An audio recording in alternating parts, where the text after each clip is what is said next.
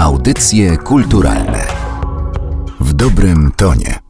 Przed mikrofonem Magdalena Miszewska. Zapraszam na kolejny odcinek e, audycji kulturalnych. Dziś jest ze mną Katarzyna Czajka-Kominiarczuk. Cześć. Cześć. I teraz ja będę wymieniać, bo Katarzyna to jest e, nie tylko autorka książki o Oscarach. E, zresztą w tej roli już była gościem audycji kulturalnych i naszą rozmowę możecie znaleźć w odcinku Polacy i Oscary, którą podlinkuję w opisie do tego odcinka. Znajdziecie ją też w archiwum na naszej stronie internetowej na przykład. Ale poza tym, że pisała o Oscarach, pisze o filmach, jest też E, autorką bloga Zwierz Popkulturalny, autorką podcastu Zombie vs. Zwierz, co jest poniekąd z tym blogiem związane. Czytu, czytu, czyli podcast e, o książkach i to, co dzisiaj będzie ważne, jest historyczką i socjolożką, a ważne dlatego, że będziemy rozmawiać e, o polskim kinie historycznym i chyba też trochę o tym, do czego cały czas dążymy, bo wydaje mi się, że bardzo rzadko jesteśmy z tych naszych filmów historycznych zadowoleni i ciągle oczekujemy takiej wspaniałej, hollywoodzkiej produkcji, która całemu światu opowie o tym, jak jak e, cudowni byli Polacy. No może znajdziemy na to przepisy podczas tej rozmowy,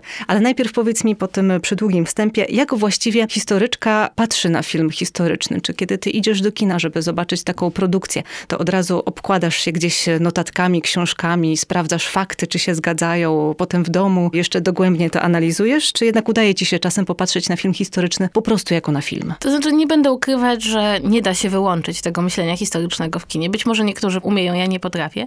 Ja przede wszystkim, jak przychodzę do kina na film historyczny, to zadaję sobie pytanie, co współcześni, kręcący ten film, chcą osiągnąć. Jak chcą pokazać historię Polski, bohaterów, dane wydarzenie historyczne. Ponieważ prawda jest taka, że nie ma właściwie żadnego wydarzenia historycznego, na które nie można patrzeć z wielu perspektyw, którego nie można odpowiedzieć na bardzo wiele sposobów. W związku z tym, bardziej niż zadaję sobie pytanie, czy fakty się zgadzają, to zadaję sobie dwa pytania. Po pierwsze, co autorzy chcieli współcześnie osiągnąć?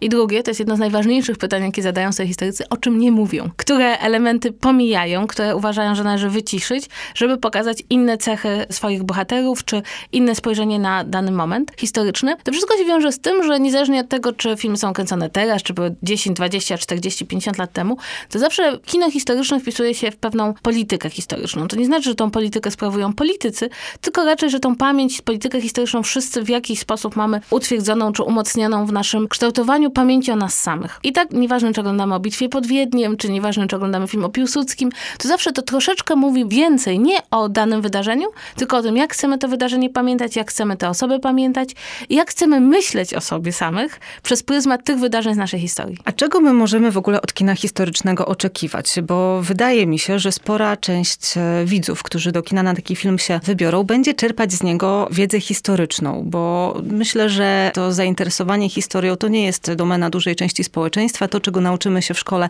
zazwyczaj szybko zapominamy, więc kiedy idziemy na film historyczny, to później traktujemy traktujemy go jako wykładnię tych faktów, a przecież e, każdy film historyczny to jest właśnie to, co mówiłaś i to jest e, jakaś wizja reżysera, na którym też ciąży pewna odpowiedzialność. Z jednej strony, żeby tę historię w miarę wiernie przekazać, ale z drugiej strony no, on musi zrobić z tego film. Tak, to prawda. Oczywiście nie każde wydarzenie historyczne wpisuje się w taką narrację filmową, trzyaktową z dramaturgią, dlatego bardzo często w filmach historycznych stosuje się zabieg, że co prawda wydarzenie historyczne czy postać historyczna jest na pierwszym planie, ale postacie drugiego planu już są fikcyjne, bo mogą być wtedy w tych wszystkich miejscach, gdzie coś ważnego się dzieje. Ja uważam, że każdy reżyser filmowy, który podejmuje się tworzenia kina historycznego, powinien się starać, co oczywiście nie zawsze wychodzi, pokazać nam przede wszystkim, że to nic nie jest jednoznaczne w historii, że postacie, które znalazły się w danym momencie historycznym przed jakimiś decyzjami, no one jeszcze nie wiedzą, co będzie dalej. Nie patrzą na historię z naszej perspektywy, w związku z tym mogą mieć bardzo dużo dylematów, problemów, mogą nie wiedzieć, co zrobić, mogą się z tymi decyzjami borykać. I też moim marzeniem jest, ale to jest oczywiście bardzo trudne i bardzo rzadko się udaje, żeby pokazać, że ludzie w przeszłości myśleli inaczej niż my. Mieli inną wiedzę, inne spojrzenie na życie, inne rzeczy były dla nich ważne, bardzo często mieli inną mentalność. To nie, że byli głupsi, czy że byli gorsi, bo czasem tak patrzymy na ludzi z przeszłości, że oni jeszcze pewnych rzeczy nie wiedzą i są od nas w jakiś sposób gorsi, tylko że po prostu ich świat był inny, ich mentalność była inna, ich sposób myślenia był inny. Niestety to jest bardzo trudne, ponieważ próba oddania innej mentalności często stawia barierę pomiędzy widzem a bohaterem, no ale jeśli to się udaje zrobić, jeśli przynajmniej się udaje to zasygnalizować, no to wtedy to mamy do czynienia czynienia z takim mistrzostwem kina historycznego. Natomiast jeśli chodzi o taką zupełnie najprostszą odpowiedzialność, no to nie kłamać za bardzo. Ja wiem, że każdy film historyczny kłamie, ale chyba w filmie Bitwa pod Wiedniem przesunięto datę bitwy pod Wiedniem o jeden dzień, żeby się ładniej zgrywała z innymi wydarzeniami historycznymi, które nastąpiły potem i to uważam już za przesadę. To znaczy, trzymajmy się chociaż dat. Czyli e, takie rzeczy jak e, kostiumy, fryzury, e, makijaże czy wyposażenie wnętrz, e, co wydaje mi się, że często już gdzieś tam ucieka na dalsze plany przy okazji pracy nad filmem. Nie musimy oczekiwać tutaj stuprocentowej zgodności. To zależy od tego, komu na czym zależy. Ja mam znajomych, którzy potrafią się rozpłakać na filmie, kiedy bohaterka do sukni z początku XIX wieku zakłada rękawiczki z końca XIX wieku, bo dla nich to już jest przekroczenie jakiejś ostatecznej granicy. Ale kwestia polega na tym, że możemy założyć, że widz przychodząc do kina rozumie pewną umowność kostiumu, rozumie pewną umowność przestrzeni. Zresztą przyznam szczerze, że bardzo to się poprawiło w polskim kinie. To znaczy rzeczywiście twórcy filmów no, starają się coraz bardziej oddać właśnie te realia takie kostiumowe czy przestrzenne. I to jest jedna z tych elementów, które jesteśmy sobie w łatwy sposób w stanie wyjaśnić, no, że tutaj odtwarzamy przeszłość. Natomiast te elementy właśnie psychologiczne czy te narracyjne, tu już mam wrażenie, że ludzie są mniej wyczuleni tak naprawdę, że bardzo często spotykam się, na przykład jeśli chodzi o film o II wojnie światowej, że w dyskusjach o ich wiarygodności dyskutuje się niesamowicie długo o pistoletach, czołgach, uzbrojeniu, mundurach, bo to jest coś takiego bardzo namacalnego, co jeśli ktoś się interesuje, może powiedzieć, o, ten pistolet to jest pistolet, którego by nikt nie użył w tym roku wojny, to dopiero w drugim czy trzecim. Natomiast z tymi elementami psychologicznymi jest trudniej. Rzeczywiście wyłapać, czy ktoś mógł sobie tak myśleć te 100-200 lat temu, czy jednak nie. A masz jakiś w głowie film, który w miarę pozwala e, widzowi właśnie przenieść się w te umysły osób, e, które żyły kiedyś? No bo masz rację, że to jest bardzo trudne, nawet e, czytając po prostu o różnych wydarzeniach historycznych, nie sposób włożyć siebie w te wydarzenia bez tej wiedzy, którą mamy teraz, prawda? Więc ocenianie różnych decyzji, różnych postaci jest obarczone właśnie tym naszym myśleniem o świecie, który funkcjonuje teraz tak, a kiedyś funkcjonował zupełnie inaczej. Ja tak mam na przykład przy Ziemi Obiecanej, gdzie ci wszyscy bohaterowie wydają mi się po prostu okropnymi kapitalistami, którzy w ogóle nie zwracają uwagi na to, co się dzieje z całą e, resztą społeczeństwa. No i właśnie, gdybym miała podać przykład filmu, który najlepiej oddaje mentalność jakiejś epoki, to byłaby to Ziemia Obiecana. Tu oczywiście mamy pewne ułatwienie, znaczy Wajda miał pewne ułatwienie, to znaczy bazował na książce Raymonta, która jednak była pisana w bliższej perspektywie historycznej do wydarzeń. Natomiast to jest właśnie doskonały pokaz tego, jak można stworzyć film zatopiony nie tylko w realiach, bo przecież to jest niesamowite, jak bardzo ta łódź wygląda, tak jak wyglądać powinna, ale do tego wszystkiego jeszcze właśnie w sposobie myślenia, który z naszej perspektywy wydaje się bardzo często koszmarny. Ale to jest też trochę konieczne, bo to jak patrzymy na ludzi z przeszłości, no musi jednak być zakorzenione w tym, żebyśmy zrozumieli, że nasza rzeczywistość i ich może nam się wydawać podobna, mimo że pewne, na przykład miłość jest takim uczuciem, które uważamy za przechodzące przez całą historię, zawsze jest podobnie, ludzie kochali. Nie, ludzie kochali różnie w różnych epokach. Dzisiaj jesteśmy takimi niewolnikami myślenia o miłości jako miłości romantycznej, ale 100-200 lat temu ludzie myśleli o miłości zupełnie inaczej. To nie znaczy, że się nie zakochiwali, ale miłość romantyczna nie była ich głównym pomysłem na życie, jakby nie szukali jej. Więc dla mnie na przykład właśnie Ziemia Obiecana to jest taki film zakorzeniony w tej koszmarnej mentalności, której nie jesteśmy w stanie do końca rozwikłać, no ale dzięki temu, że Wajda jest wybitnym filmowcem, a Raymond był wybitnym pisarzem, no to w jaki sposób wnikamy w ten świat i kiedy się film kończy, rozumiemy te czasy, te decyzje tych bohaterów dużo lepiej niż na początku. Psychodeliczny jest to też obraz. Tak, ale ja to w nim uwielbiam, bo tam są takie sceny, że człowiek tak myśli, co się właśnie stało na ekranie, a potem sobie myśli, ale to było dobre kino. Wspomniałaś o tej miłości romantycznej. No właśnie, ona nie zawsze e, ludziom towarzyszyła, nie zawsze była tym jedynym myśleniem e, o miłości albo jakimś przeważającym, a często twórcy, i to nie tylko kina historycznego, bo kina w ogóle, no ale skoro rozmawiamy o kinie historycznym, no to w kinie historycznym wykorzystują wątek tej romantycznej miłości jako pierwszy plan i gdzieś tam w tle ma się dziać cała historia. Takich przykładów mamy trochę, no chociażby Legiony, żeby nie sięgać daleko, czyli film, który w tym roku można było obejrzeć podczas Festiwalu Polskich Filmów Fabularnych w Gdyni. Można było go obejrzeć w kinach i można dużo o nim powiedzieć. Tak. To znaczy, ja bym tutaj od razu zaznaczyła, że to jest bardzo ciekawe, bo Legiony się wpisują w bardzo długą historię opowiadania o wojnie przez pryzmat miłości, przez pryzmat miłości kobiety do żołnierza, który oczywiście albo zginie, albo nie zginie, albo tych żołnierzy jest więcej niż jeden. I to w polskim kinie historycznym, czy wtedy właściwie współczesnym, pojawiło się od lat dwudziestych. To znaczy, są takie produkcje jak Na Sybir, czy nawet Wojna 20 roku, czy Cud nad Wisłą, które po prostu ten motyw wałkują. To znaczy, zawsze jeśli mamy element historyczny, mamy też element melodramatyczny. I to wynika troszeczkę bardziej z przekonania, że ten element melodramatyczny jest takim najłatwiejszym do rozegrania w realiach historycznych. Bohaterów dzielą losy, pozycje społeczne, czy właśnie wojna. No i ta miłość, prawda, tutaj oglądamy z sercem po prostu na dłoni. E, niezależnie, czy jesteśmy dziewczyną, czy chłopakiem, to prawda, tutaj czekamy nie tylko na to, jak się rozstrzygną losy wojenne, czy historyczne, ale też, czy nasi bohaterowie będą razem. I to się w kinematografii polskiej pojawia po prostu, no nie wiem, nawet chociażby fakt, że aż dwa razy wracaliśmy do historii Barbary Radziwiłłówny, też dlatego, że jest to historia smutna i miłosna, doskonale pokazuje, że jesteśmy bardzo przywiązani do tego wątku, aż do wątku, który się pojawia w Legionach, czyli takiego trójkąta miłosnego, w którym bohaterka musi wybrać i tutaj też losy historyczne się pojawiają i wojna i ktoś się musi poświęcić, a ktoś właściwie umarł, ale nie do końca. Ja przyznam szczerze, jak oglądałam Legiony, to cały czas miałam w głowie amerykański film historyczny Pearl Harbor, który ma właściwie dokładnie tą samą fabułę, co pokazuje, że niezależnie od szerokości geograficznej, pytanie, czy ona go kocha, a on kocha ją, może intryguje nas troszeczkę bardziej niż kto wygra konflikt wojenny. Recenzenci zwracają też uwagę na podobieństwo pewnych scen w Legionach do szeregowca Ryana chociażby. I tutaj też wychodzi pewnie to oglądanie się na kino amerykańskie i zastanawiam się zawsze, czytając recenzje filmów, które mi się podobały i uważałam, że były całkiem w porządku, jak często recenzenci są zawiedzeni, tak jakbyśmy nie umieli docenić kina, które jest ok i w porządku i nie czujemy, że zmarnowaliśmy dwie godziny z naszego życia oglądając ten film. Jakby ciągle brakuje tego, że każdy film musi być wow i musi być wspaniały i musi być tą hollywoodzką superprodukcją, a przecież gdyby uczciwie spojrzeć na te wszystkie filmy, które wychodzą z Hollywoodu, to tam tych superprodukcji, które są naprawdę bardzo dobre, nie ma aż tyle, tylko skala jest większa. Tak, to znaczy ja ogólnie uważam, że polskie kino historyczne zwykle wypada lepiej, jak się na Hollywood nie ogląda.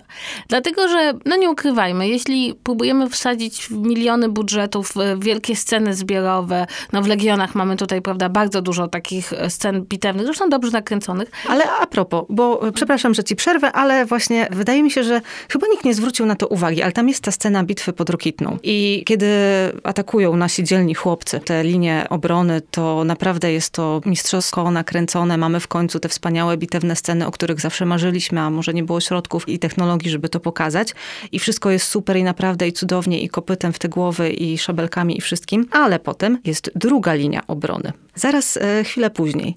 I druga linia obrony korzysta z niemalże tych samych ujęć, które oglądaliśmy przed chwilą, więc jakby trochę chcieliśmy wycisnąć wszystko, co możemy z tych bitewnych scen, ale poszliśmy za daleko, bo skoro możemy, no to jeszcze raz i jeszcze raz te konie i jeszcze raz pod skosem i jeszcze raz kopytko i szabelka. Tak, to jest prawda. To znaczy, moim zdaniem, nie ma takiej sceny bitewnej i takiego budżetu na tą scenę bitewną, a to byłby film, który nie ma serca. A serce filmów nie jest w scenach bitewnych, tylko w opowieściach o ludziach i o ich dylematach. I ja tutaj przywołam przykład Szeregowca Jana, o którym mówiliśmy. Pierwsza scena Szeregowca Jana, lądowanie w Normandii, jest jedną z najlepszych scen takich bitewnych, wojennych, jakie kiedykolwiek nakręcono. Jest niesamowite, w ogóle zmieniło sposób, w jaki kręci się takie sceny. Ale gdyby film się tutaj kończył, no to nie wzbudziłby naszej takiej więzi emocjonalnej. Ten film budzi naszą więź emocjonalną, ponieważ poznajemy jego bohaterów, kilku bohaterów, czujemy się z nimi jakiś związek i pragniemy, żeby odnieśli sukces i kiedy odnoszą sukces, ale też kiedy umierają, jest nam przykro. I mam wrażenie, że bardzo często w polskim kinie historycznym problem polega na tym, że my się bardzo zapatrujemy na to, że musimy znaleźć wystarczająco dużo pieniędzy i wystarczająco duże pole, żeby nakręcić tą scenę bitewną, ale ta świadomość, że musi być silna więź emocjonalna między nami a bohaterami, jest na drugim planie. Ja osobiście uważam, że na przykład pod tym względem Piłsudski jest lepszym filmem od Legionów, bo w Piłsudskim są bohaterowie. I możemy różnie oceniać, jak to wyszło i czy to nie są za bardzo obrazki życia Piłsudskiego, a tam są bohaterowie. Możemy temu naszemu Piłsudskiemu jakoś tam kibicować, czy jego przyjaciołom. Natomiast w Legionach te postacie są bardzo stereotypowe, takie wyjęte z podręczników, dramatyczni bohaterowie filmów historycznych i bardzo trudno tutaj nawiązać z nimi emocjonalną więź. I mam wrażenie bardzo często, że właśnie lepiej wychodzi polskie kino, kiedy skupiamy się na jakichś historiach, w których na pierwszym planie są ludzie, a wojna, zmiany, nie wiem, ładu, porządku są na planie drugi. Ty wspomniałeś Kamerdynera, jak rozmawiałyśmy wcześniej. No to jest taki... Tak. Ja wspomniałam Magnata, to są bardzo podobne filmy, ale one właśnie na pierwszym planie stawiają ludzi. I zanim film się skończy, to my mamy więź emocjonalną z tymi ludźmi i to, że przydarza im się historia, wielka historia przydarza się bohaterom i kończy się film i my myślimy o bohaterach jako żywych ludziach, możemy się z nimi utożsamiać, możemy zrozumieć tragedię zmian historycznych, które sprzątają właściwie pewien świat, dlatego, że rozumiemy bohaterów. I tutaj żaden budżet tego nie nadrobi, to trzeba mieć dobry scenariusz i dobry pomysł na historię. Ale czy takie kameralne kino historyczne Masz jakiś przykład na tego typu film, gdzie powiedzmy można operować sobie mniejszym budżetem? Bo wydaje mi się, że jednak jest właśnie to oczekiwanie, że to kino historyczne pokaże te wielkie jakieś e, wydarzenia z historii Polski, ale to jest pewnie pokłosie tego też, w jaki sposób uczymy historii. Że uczymy historii poprzez e, wielkie bitwy i to, co działo się gdzieś tam na górze, w polityce, a niekoniecznie przyglądamy się temu, co działo się w całej reszcie społeczeństwa. I może stąd też to oczekiwanie, że jak film historyczny, no to coś nam takiego wspaniałego i wielkiego pokaże. Ja podam jeden przykład, który odniósł olbrzymi sukces, czyli Ida. No Ida jest filmem historycznym. Jest absolutnie minimalistycznym filmem historycznym, skupionym na losie jednostki, w którym to losie odbija się no, 500 problemów z historią Polski od II wojny światowej przez to, co się działo po wojnie. I kolejny film, czyli Zimna Wojna, który też właściwie opowiadając bez żadnej sceny bitewnej i też dziejący się e, na tle historycznym, opowiada nam tutaj historię jednostek, które rozdziela właściwie ta wielka kurtyna, żelazna kurtyna, która rozdziela Europę i to, jak bardzo ta historia się jednak odcisnęła na ich losach prywatnych. Więc da się kręcić takie filmy. Ja zawsze wspominam też historię kina w Popielawach, która no nie jest do końca realistyczna, ale jest filmem historycznym, który jest skupiony też właśnie na jednostkach. Więc takie filmy da się kręcić spokojnie, tylko właśnie mam wrażenie, że u nas to określenie kino historyczne się przykleiło do takiego, no właśnie do tego, czy jest dużo koni, tak? To ja się zawsze śmieję, prawda? Że w Polsce kino historyczne liczy się od stu koni wzwyż. Ale wydaje mi się, że to nie jest konieczne. Inna sprawa jest taka, że na przykład mam wrażenie, że w Piłsudskim była też taka próba, prawda? Że jeśli nie widzieli Państwo Piłsudskiego, no to w Piłsudskim nie ma I wojny światowej. Jest napad na pociąg, to jest taki najbardziej emocjonalny moment tego filmu, ale tak naprawdę większość tego filmu nie jest jakby takim kinem historycznym, gdzie, prawda, mamy pole bitwy, na którym jest 100 koni plus. I to też był jakiś taki pomysł nakreślić jakąś sylwetkę człowieka na przestrzeni różnych momentów historii. Człowieka, który odegrał w tej historii bardzo, bardzo ważną rolę. Więc takie próby są podejmowane i były podejmowane i wydaje mi się, że to jest bardzo słuszne. I to nie znaczy, że się nie odniesie sukcesu, tak? Tylko wydaje mi się, że jakby się przykleiło to nasze myślenie. Ja winię ekranizację trylogii, tak? Sienkiewicza, czyli takie no, filmy, które wydaje mi się, że w masowej wyobraźni najmocniej się zapisały. No to nie da się zekranizować trylogii bez wspaniałych scen bitewnych. I to też są takie filmy, do których ludzie bardzo chętnie wracają, więc to jest taki punkt odniesienia i wszyscy trochę mam wrażenie, są zapatrzeni na ten punkt odniesienia. Jeżeli chodzi o Piłsudskiego, to odcinek na temat tego filmu też mamy w archiwum. E, nazywa się Piłsudski po prostu, więc e, łatwo znaleźć. I ja mam temu filmowi do zarzucenia to, że chociaż miał tam dwie wspaniałe bohaterki kobiece, które naprawdę miały niesamowite życiorysy, to niestety potraktował je tylko jako kobiety Piłsudskiego. Czy ty zwracasz uwagę na to, jak kino historyczne polskie pokazuje nasze bohaterki? Zwracam uwagę, ponieważ to jest zaskakujące, jak niewiele to się zmienia przez lata. W polskim kinie istnieje takie przekonanie, że kobiety nie są wyłącznie pasywne, ale kiedy próbujemy im dać jakieś aktywne role, to zwykle się okazuje, że one są zawsze w odniesieniu do mężczyzn. Istnieje w polskiej kinematografii taka wizja kobiety sanitariuszki. I rzeczywiście kobieta, która się pojawia niedaleko frontu, żeby opatrywać rannych, i co jest przecież odważne i jest dosyć mocno zakorzeniona, zresztą pojawia się też w Legionach.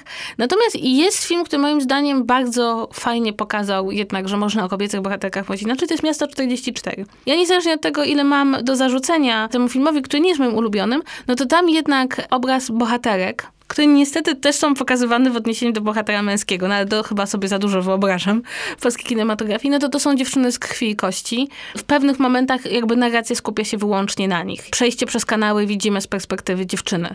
I to jest bardzo fajne. Zresztą wydaje się, że w polskim kinie jest tak, że co pewien czas jakby jest takie przypomnienie sobie, że być może są kobiety, o których warto rozmawiać i pojawia się jeden czy drugi film, w którym bohaterkami są kobiety. Natomiast w takim klasycznym, niepojmowanym kinie historycznym, to ja mam wrażenie, że wszyscy cierpimy na syndrom Sienkiewicza, który był w stanie napisać jedną bardzo dobrą postać kobiecą, a poza tym wszystkiego bohaterki były takimi dosyć mimozami i działy się rzeczy w odniesieniu do nich, a one same nic nie działały. No i rzeczywiście, Piłsudski to jest film, który zrobił, no, to jest skandaliczne, jak potraktowano kobiety w życiu Piłsudskiego, dlatego, że no, mówimy tutaj o działaczkach, o kobietach, które były, no nie ukrywajmy, terrorystkami, tak? Miały własne organizacje terrorystyczne, przygotowały zamachy bombowe. No i fakt, że film kończy się, że tutaj, prawda, mężczyzna wychodzi z pokoju, a kobieta zostaje z dzieckiem na ręku, wydało mi się takim smutnym komentarzem do tego, jak polskie kino historyczne patrzy na kobiety. No ale ja mam taką nadzieję, że może to się zmieni, bo też mam takie poczucie, że coraz bardziej narasta przekonanie, że warto wyciągać z historii Polski ciekawe kobiety, ciekawe bohaterki. Też prawda jest taka, że nawet jak za granicą kręcą o Polski, no na przykład film o Marii Skłodowskiej, który też oczywiście skupił się na wątkach romantycznych, bo cóż może robić kobieta, jak nie kochać, to jednak przyciągnął do kin jakieś setki tysięcy ludzi. W związku z tym to pokazuje, że jest potrzeba tej narracji, no takiej bardziej równościowej. Zwłaszcza, że to jest o tyle ważne, że no niestety istnieje takie przekonanie, że nie możemy nakręcić o kobietach, bo tych kobiet w historii nie było. Ależ one były i bardzo dużo robiły. Ja przyznam szczerze, że moim absolutnym marzeniem jest zrobić, znaczy, żeby ktoś mi zrobił film, bo ja tam nie kręcę filmu, żeby ktoś mi zrobił film o kobiecie, która po powstaniu styczniowym zostaje sama, ponieważ mąż poszedł na zsyłkę i musi jakby zarządzać, bo kobiety po powstaniu styczniowym zarządzały tymi walkami czy gospodarstwami po tym, jak mężowie poszli na zesłanie. I o tym bym sobie obejrzała właśnie. To taki byłby dobry kawałek społecznego kina historycznego, który by pokazał, że kobiety bardzo dużo w naszej historii i wycierpiały, i robiły, i działały, i wcale nie były zawsze pasywne i zakochane. Gdyby tak e, poskładać e, w jedną całość te różne rozrzucone po polskim kinie dobre fragmenty, bo mamy i świetne aktorstwo, na przykład Borys Szyc w roli Piłsudskiego, żeby już jakoś e, specjalnie daleko nie szukać. Mamy teraz już wspaniałe sceny bitewne, czyli fragment filmu Legiony. Mamy historię, której wiele momentów po prostu świetnie nadaje się na to, żeby nakręcić o nich film. Mamy oczekiwania Polaków, którzy lubią chyba oglądać filmy historyczne. Oj, I, tak, i chcą... jakieś, to jest jakiś, jakiś, ilekroć polski film historyczny wchodzi do kin, to jest po prostu niesamowite, ile ludzi przychodzi go obejrzeć. I chcą czerpać wiedzę o naszej historii e, w ten właśnie sposób, więc gdybyśmy to wszystko połączyli, czy udałoby się stworzyć taki idealny film historyczny i jak właściwie on miałby wyglądać? Ojej, idealny film historyczny, to nie byłoby proste. Ja powiem szczerze i tutaj przekreślę wszystko, co mówiliśmy dotychczas. Ja uważam, że idealny film historyczny jest niesamowicie trudny do nakręcenia, żeby spełnił wszystkie nasze oczekiwania. Natomiast uważam, że można byłoby spróbować nakręcić idealny serial historyczny. Już tłumaczę dlaczego. Dlatego, że to, o czym mówiłam na początku, to, że powinniśmy się przywiązać do bohaterów, powinniśmy ich dobrze zrozumieć, powinniśmy pragnąć ich sukcesów, radości, ale też rozumieć, jak bardzo historia zmieniła ich codzienność. I tutaj wydaje mi się, że seriale są pod tym względem lepsze, ponieważ dają więcej czasu na zaznajomienie się z bohaterami, na zaznajomienie się z tym, co jest bardzo ważne w przypadku filmów historycznych, czyli na punktem wyjściowym. Dlatego, żebyśmy zrozumieli, że bohaterowie coś stracili, że historia w jakiś sposób zmieniła ich życie, to musimy bardzo dobrze poznać punkt, z którego wyszli. Co w filmach bardzo często nie ma na to czasu za bardzo. Bardzo często jest albo lądujemy w samym środku historii, albo bardzo szybko nam się przedstawia bohaterów i na przykład natychmiast przychodzi wojna, natychmiast przychodzi konflikt. Więc pod tym względem serial byłby lepszy. Poza tym w serialach można wprowadzić więcej postaci. A to jest kolejna rzecz, że tutaj bardzo ważne jest to, żeby było wiele perspektyw spojrzenia na jedną sytuację.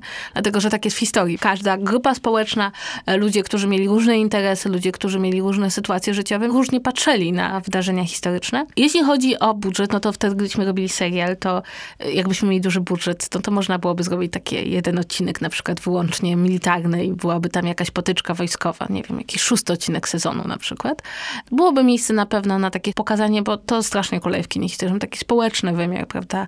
I życie w przeszłości, tego jak właśnie nawet wielka bitwa potrafi zmienić taki społeczny wymiar tego, jak ludzie się zachowują, jak przeżywają, bo to też jest bardzo często tak, że bohaterów widzimy w takich jakichś bardzo drastycznych sytuacjach, ale to jak wpłynęło to na ich psychikę, nie zawsze mamy czas zobaczyć. Więc ja bym sobie taki serial obejrzała bardzo chętnie. Jeśli chodzi o moment historyczny, no właśnie chciałam o to wybrała, zapytać. E, to ja przyznam szczerze, że ja jestem nieobiektywna, zupełnie nieobiektywna, ponieważ e, ja się zajmuję dwudziestoleciem międzywojennym i uważam, że to jest absolutnie przecudowna epoka w naszej historii, bo pozwala zrozumieć, jak wiele problemów Polski jest niezmiennych, a jak wiele jednak zależy od realiów historycznych. I mój pomysł jest taki, żebyśmy już wszystko połączyli, to zacząć od wojny o granice Polski, żebyśmy tak mieli najpierw taką niejednoznaczność, potem byśmy przeszli przez wojnę 20 roku, no i tak to pociągnąć do zamachu majowego. Chociaż y, to by był, ja tak liczę cztery sezony jak na razie i to jest mój jeden pomysł historyczny, a drugi, powiem szczerze, i to jest moje wielkie, wielkie marzenie, ale niestety od lat niespełnione, to żeby ktoś w końcu zrobił nowy film o Kościuszce. Ponieważ mamy film 1913 roku, potem mamy kolejną produkcję, natomiast wydaje mi się, że powstanie kościuszkowskie jako serial, a właściwie przed powstaniem kościuszkowskim nawet, w ogóle całe życie Kościuszki moglibyśmy zacząć od wojny na niepodległość, bo przecież też człowiek rewolucja, chociaż on nie był. Życie Kościuszki jest niesamowite, postać jest niesamowita, scen bitewnych byłoby mnóstwo, no bo prawda, można byłoby pokazać człowieka, który w epoce, w której bardzo mało osób myślało równościowo, mówił do kobiet, mówił do obywateli, mówił do Żydów, co nie było oczywiste. Człowieka, o którym możemy powiedzieć, że wpisał się nie tylko w historię Polski, ale i w historię świata, który ma po prostu takie niesamowite momenty w historii. No, w swoim testamencie Kościuszko przekazał część swojego majątku na wykupienie niewolników Jeffersona. Co jest w ogóle, jak myślimy o tym, jest w ogóle kosmiczne, ale był to właśnie taki człowiek. Więc e, to jest moje drugie marzenie, że zrobić film o Kościuszce, właśnie serial o Kościuszce. Ja myślę, że moglibyśmy Amerykanów poprosić, żeby pomogli nakręcić tą część, która się dzieje w Stanach Zjednoczonych, no bo to przecież też ich historia, więc to była międzynarodowa koprodukcja, a potem można byłoby nakręcić powstanie kościuszkowskie i w ogóle historię tego niesamowitego człowieka, który wydaje mi się jest takim bohaterem na każde czasy tak naprawdę, bo bardzo trudno nie lubić Kościuszki. To znaczy ja jestem wielką fanką osobiście. No właśnie. No i można byłoby zatrudnić jakiegoś młodego aktora, który by się wybił i do końca życia musiałby się odnosić do swojej roli Kościuszki. To wszyscy Polacy mogliby w tym grać, właściwie polscy aktorzy, dlatego że to mnóstwo ról trzeba obsadzić. Ale polscy aktorzy wszyscy zawsze grają we wszystkich filmach. Tak, to prawda, mamy dużo filmów i mało aktorów. Więc to są takie moje dwie rzeczy. Jedna to taki porządny serial o dwudziestoleciu, taki społeczno-polityczny trochę, a drugi to wielki serial o Kościuszce. Ja już myślałam o tym serialu o Kościuszce więcej niż trochę, więc zaplanowałam go na sześć sezonów. Bo w jednym filmie to się nie da całego Kościuszki zmieścić, bo on za dużo w życiu zrobił. Więc jakby, jakby ktoś nas słuchał, kto ma budżet, to są pomysły. E, ja pytałam kilku osób, e, kilkunastu w Gdyni podczas festiwalu, jaki film historyczny chcieliby obejrzeć, a właściwie o jakim momencie w historii Polski. I to prawda jest to właśnie jedna jedyna sonda oparta na niewielu wypowiedziach, więc trudno traktować to jako jakiś wyznacznik, ale dominowało średniowiecze, że to jest ten czas, e, który ludzi interesuje. No, mamy Koronę Królów. Ja obejrzałam tylko kilka odcinków tego serialu początkowych. Podobno teraz się rozkręciła, ale już tutaj nie wiem, jak to wygląda. Korona Królów to jest próba wpisania się w taką modę na telenowelę historyczną historyczną. Ona przyszła do nas w ogóle z Turcji. Ja myślę, że gdybyśmy przeszli się po mieszkaniach kobiet w średnim wieku, bo to był chyba taki target tego serialu, to okazałoby się, że one o historii Turcji wiedzą więcej niż przeciętny wielbiciel historii. Natomiast to jakby ja tego nie traktuję jako kino historyczne, które ma na zamiarze oddanie realiów, tylko raczej to jest taki typowy przykład kina historycznego, które ma powiedzieć, zobacz, ludzie w przeszłości byli dokładnie tacy sami jak ty i przeżywali dokładnie takie same dylematy. Jest to takie odegranie historii rodzinnej, tylko że to są królowie i książęta i to budzi większe emocje. Ja przyznam szczerze, że ja osobiście nie jestem jakoś tak mocno zainteresowana średniowieczem, ale mam wrażenie, że ponieważ w kinematografii światowej i w serialach bardzo widać takie zainteresowanie fantazy, które korzysta z elementów średniowiecznych, to jest takie myślenie, że fajnie byłoby w ogóle więcej się dowiedzieć o tej epoce, poznać lepiej fragmenty e, historii, zwłaszcza, że mam wrażenie, że bardzo wielu Polaków jest po prostu bardzo dumnych z naszej średniowiecznej historii i widzi tam wielkie postacie i bardzo chciałoby do tego wrócić. No myślę, że spokojnie można byłoby na przykład jeszcze raz nakręcić film o Bolesławie Śmiałym, miałem, to jest taka historia filmowa niesamowita, że wydaje mi się, że dzisiaj to by tłumy były w kinach. Jak coś, to mamy też Smoka, więc ten film no fantazy no może być. Mamy tak. bohatera.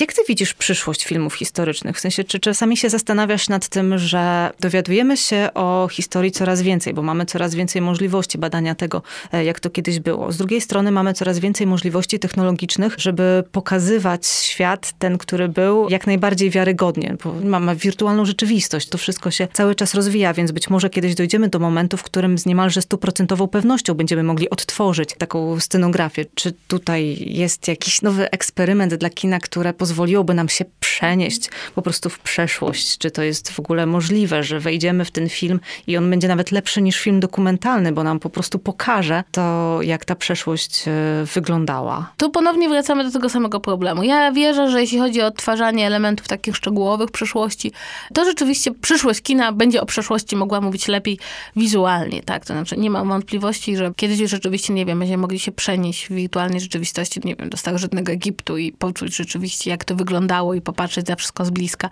że coraz więcej rzeczywiście widzowie też wymagają od kina, prawda? Coraz mniej umowności, coraz bardziej proszą, no ale żeby ten mundur to się zgadzał, żeby ta lampka, która stoi, to żebyśmy mieli pewność, że ta lampka by tam stała. Ale ponownie, to wszystko jest drugorzędne tak naprawdę, bo pierwszorzędne jest właśnie to, o czym mówiłam, ta różnica w mentalności. I niestety mam wrażenie, znaczy niestety, mam wrażenie, jestem tego świadoma, bardzo, bardzo trudno jest opowiadać o bohaterach z tak inną mentalnością.